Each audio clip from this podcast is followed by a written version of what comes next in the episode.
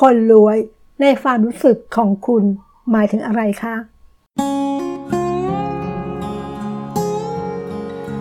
โลกไม่หยุดนิ่ง เราจึงต้องเรียนรู้ เรามาเรียนรู้ด้วยกันนะคะ ขอต้อนรับสู่เซอร์วันพอดคาส์ค่ะ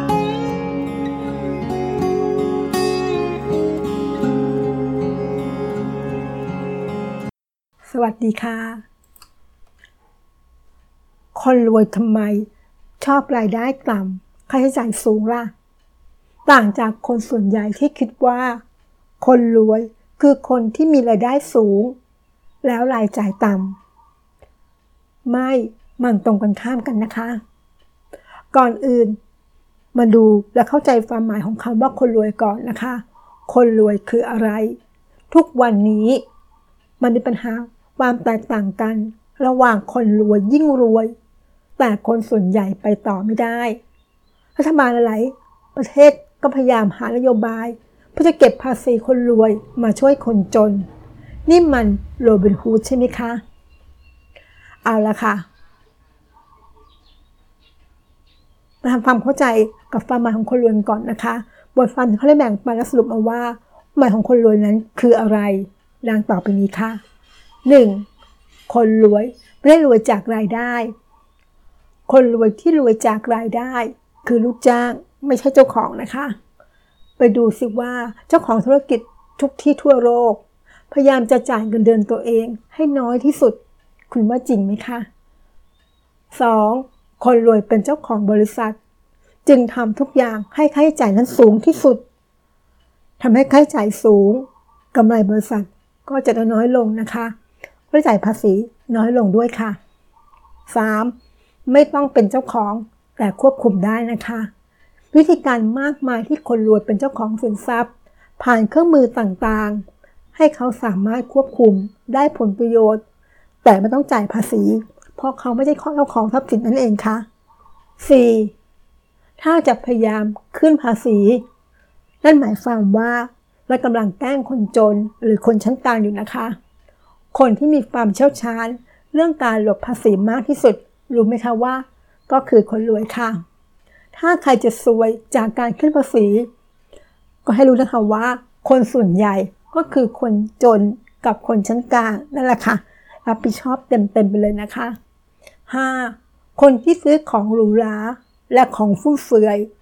ส่วนใหญ่ไม่ใช่คนรวยนะคะ คนที่บริโภคของหรูหรามากที่สุดคือคนทั่วไปที่อยากดูรวย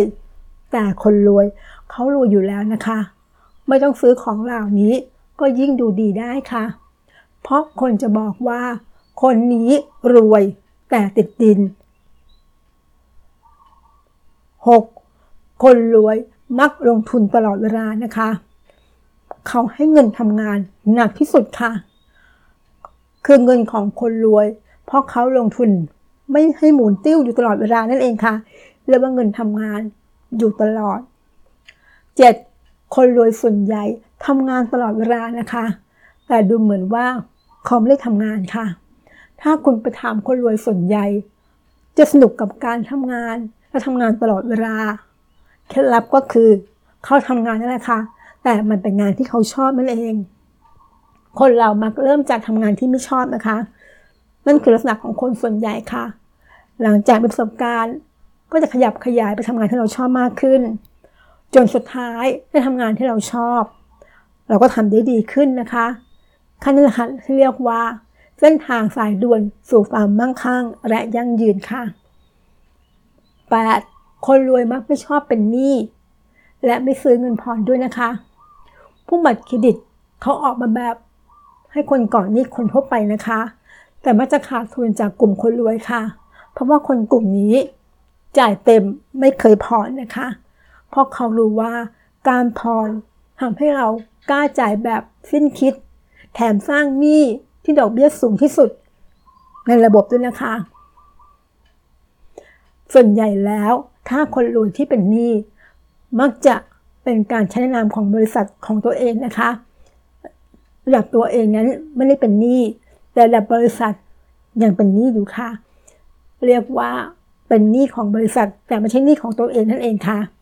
9. รายได้รายทาง หัวใจของเส้นทางเศรษฐีนะคะ คนส่วนใหญ่มักมีรายได้ทางเดียว เป็นการขายเวลาตัวเองแลกเงิน คนรวยจะซื้อสินทรัพย์ ไม่ว่าจะเป็นอสังหาหรือหุ้นนะคะ แล้วก็ปล่อยเช่ารับปันผล ให้รายได้นั้นทำงานไหลมาเรื่อยๆ ไม่ต้องออกแรงทำงานด้วยความหนักหน่ายค่ะ และข้อสุดท้ายนะคะ อยากให้โอกาสคนอื่น ก็คืออยากหาคนเก่งมาทำงานให้นั่นแหละค่ะนี่คือหลักของคนรวยนะคะ คิดแล้วหาคนลงหาคนมาลงมือทำให้เอง ออกทุนให้โอกาสคนมีฝีมือ ความรวยมันจริงแบบเรียกว่าโตแบบ exponential นะคะ ยิ่งรวยโอกาสยิ่งเพิ่ม ก็เลยยิ่งรวยเข้าไปอีกนะคะ เคล็ดลับทำให้คนส่วนใหญ่มาไม่ถึงแบบการโตแบบก้าวกระโดด ตรงนี้ก็คือ การอดเปรี้ยวไว้กินหวาน เรียกง่ายว่าความอดทนนั่นเองค่ะ จุดเริ่มต้นที่ว่าก็คือทำหนักไม่ยอมใช้ เอาเงินไปเพื่อลงทุน เมื่อเริ่มสร้างบริษัทและสินทรัพย์ชิ้นแรกได้ หลังจากนั้นก็จะเป็นการโตเป็นเท่าทวีคูณค่ะ ทั้งหมดนี้คือเรื่องราวของบทความที่เขาพูดถึงคนรวยนะคะ เราอาจจะเห็นด้วยในบางข้อ หรือไม่เห็นด้วย ก็เป็นสิทธิ์ของเรานะคะ ฟังเอาไว้